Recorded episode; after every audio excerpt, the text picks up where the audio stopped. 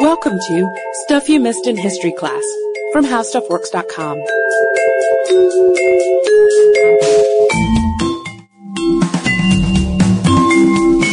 Hello and welcome to the podcast. I'm editor Candace Keener, joined by fellow editor Katie Lambert. Hello, Candace. Hi, Katie. I see you have a piece of correspondence in your hand.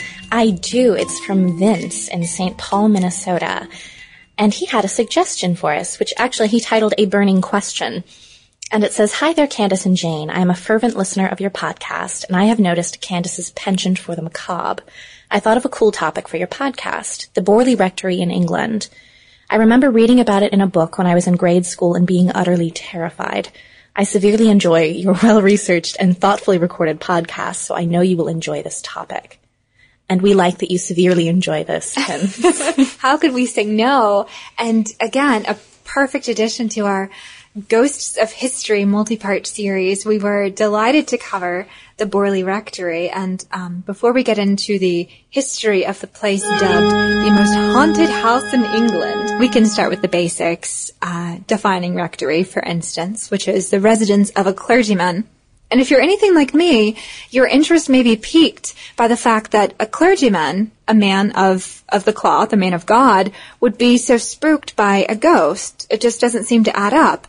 But in fact, there were several clergymen who were scared off by the notorious ghost of the Borley Rectory. And as I understand the uh, diverging tales of the house, this is either going to be a ghost story about forbidden love or a ghost story about spousal abuse. And we'll start with the legend that the Borley Rectory was built where a monastery used to be. And in the 13th century, a monk and a nun tried to elope together, but they were caught. And he was hanged, and she, worthy of an Edgar Allan Poe tale, was bricked up within the convent where she died. And the Borley Rectory was built on this place in 1863 for the Reverend Henry Bull, who actually somewhat enjoyed the hauntings and built a summer house so he could watch where the nun was supposed to walk while he was smoking his cigars. And while the Bull family didn't mind the nun's ghost so much, others were really frightened by her. Her face would sometimes appear in windows, and she got so bold as to walk across the lawn in broad daylight. And when Henry's son Harry took over at the rectory, the hauntings increased, and she was seen more frequently, and there were more strange noises and, and haunting-like things of this sort. The bulls weren't particularly popular either. There were rumors about the older bull that um, he used a whip on his parishioners when That's they were misbehaving. um, that he possibly was involved with a dalliance in a maid, where she ended up pregnant, and also that he was abusive. And he and his son both died in the Blue Room of the Borley Rectory, which then became known as one of the most haunted places within the house. So it seems like the ghosts are multiplying, in fact. And in 1927, the Reverend Eric Smith took ownership of the house. And he'd heard that there were strange things that happened there, so he consulted the paranormal investigator, the aforementioned Harry Price, to determine whether the hauntings were real or not. And we're going to talk about Price at greater length later, but I wanted just to set up this character for you because he is such a character. He was known for being a prankster and showing off with his parlor tricks. And he would perform magic tricks just to show people how they were done and call the bluff of someone who was trying to bluff him. So, in a time when people were capitalizing off wartime tragedy to make money by claiming they could put people in touch with their dead relatives, he set out to call out who the frauds were. And in June 1920, he was elected to the Society for Psychical Research. He wanted to make the business more honest. He wanted to clear up all the fraud and he exposed a lot of phonies, most notably the spirit photographer William Hope. And Hope had taken hundreds, if not thousands, of spirit photographs. And Price was able to show people that this stuff was really fake. Back then you had to mix all manner of chemicals and use all manner of different types of light and strategies to create a photograph. So it's quite simple to add a strange shadowy figure in the background of, of a plate. And another way to do it would be by um, having a photographer's assistant appear in the background of a picture because it took a full minute of sitting still with the shutter open for someone to be captured on film.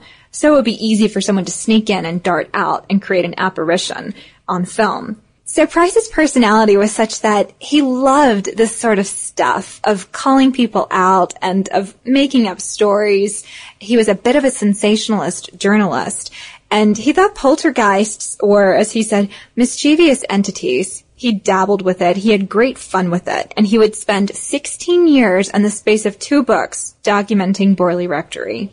And he came at the request of the Smiths, who'd gone to a London newspaper and said, you know, there's some crazy stuff going on at the rectory. Please come help us, including the wife of Reverend Smith found a woman's skull in a cabinet. They were, had a bunch of bells ringing when all the strings had been cut. There were lights and windows. There was a carriage. And my favorite part is when a ghost whispered to Reverend Smith, don't, Carlos, don't, as he was walking into the chapel. They also saw a stranger in a top hat. And when Harry Price came in June of 1929, he called the day 16 hours of thrills. That is a direct quote. Keys started shooting out of locks. There were bells. There were rocks everywhere. There were a bunch of wrappings. Things markedly increased when Price came on the scene. He stirred up the poltergeists for sure, and he arrived on the scene with his uh, now patented ghost hunter's kit: a tape measure, a camera, a fingerprinting kit, portable phones. He was there to call the bluffs, and he was convinced that these things weren't being faked. The Smiths actually moved out. They'd had enough of all this ghost business in their rectory, and Reverend Lionel Foyster and his wife Marianne and their daughter Adelaide moved in. And for me, this is where the story gets a little bit creepy because of the violence inflicted on poor Marianne. These events went on between 1930 and 1935, and it seemed that a poltergeist had definitely taken over the rectory. The Foysters had water poured on them while they slept.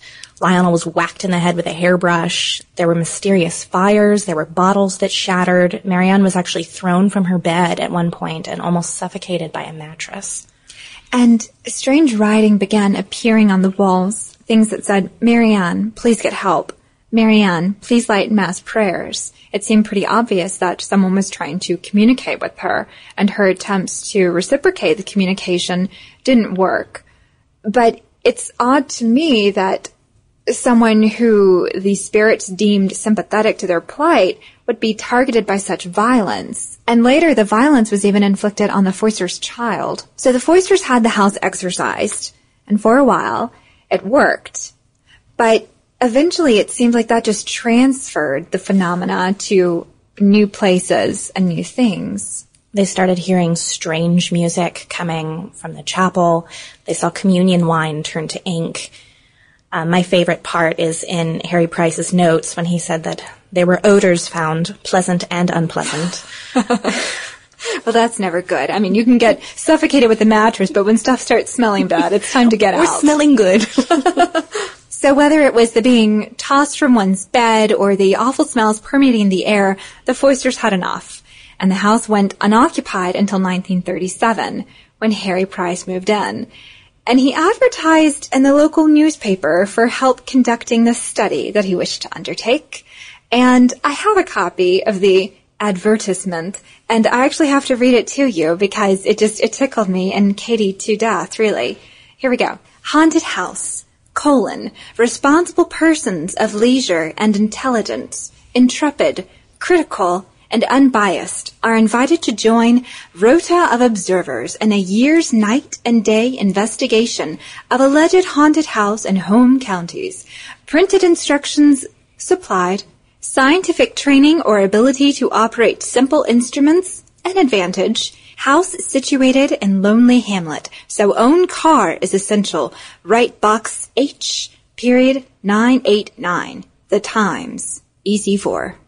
And we checked Craigslist for something similarly enticing today and could not find anything that was quite good enough. Well, we found one in Atlanta, but there's no compensation. If I'm going to live with the ghosties, I want to be paid. Well, and my favorite part was it said demon- demonic hauntings, etc., etc. it doesn't get better than that. But we digress. Back to Harry Price. So he moved in 1937, and he got so many responses to his advertisement. He couldn't take them all, and he thought a lot of them were um, phonies or unsuitable was his word. But he ended up choosing about 48 people to come live with him. And my favorite part is where they all get out their version of a Ouija board called a planchette.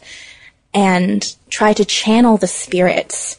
At which point, a nun named Marie Lairre speaks to them and says that she left the convent to marry a man named Henry Waldegrave, and her husband strangled her and buried her remains in the cellar. The spousal abuse we alluded to earlier.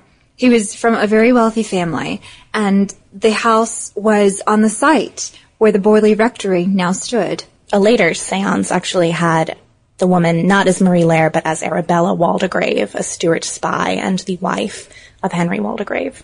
But perhaps the biggest coup, if one could call it that, was the seance that revealed the house would burn to the ground and evidence of the nun's existence would be revealed.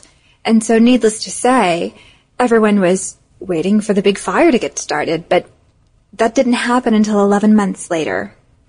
And that was when Captain W.H. Gregson had assumed ownership of the house. He was unpacking the books for his library, an oil lamp turned over, and the fire started and burn the house. And right before that, one of my other favorite stories was a man named W.J. Phythian, a different reverend, who had also communicated with the spirits, and he told Harry Price where to dig in the cellar to find the bones of Arabella Waldegrave or Marie Lairre. And they did go to the cellar and dug up part of a skull and a jawbone along with some holy medals of Catherine Labouré and St. Ignatius. And this was after the house had burned in 1943. Mm-hmm. And Price thought he could put the spirits to rest by giving them what he called a proper Christian burial. Did it work? Supposedly not. Supposedly, even today, there is still supernatural phenomena observed in the churchyard near where the Borley Rectory used to stand. And even when the house was being demolished, Life photographers from Life magazine were there to capture what was happening. And there's a strange photograph that exists with a spectral brick. And people wonder if it's one of the spirits from the Borley Rectory uh, raising the brick in the background to signify we're still here, or if it was a prank pulled by a worker who threw it just as the camera flash was going off to give the illusion of there being a ghost, or simply just a play around with the rubble. And that's the question still about whether these things were real or faked. People are pretty sure that the notes that Marianne Foyster found are made up. They took it to a graphologist, and he said basically that they were definitely Marianne's hand. But some of the other parts of it can't be explained. And while the Society for Psychical Research does say that most of it is probably exaggerated by our dear illusionist, um, Harry Price, some of it is still up in the air.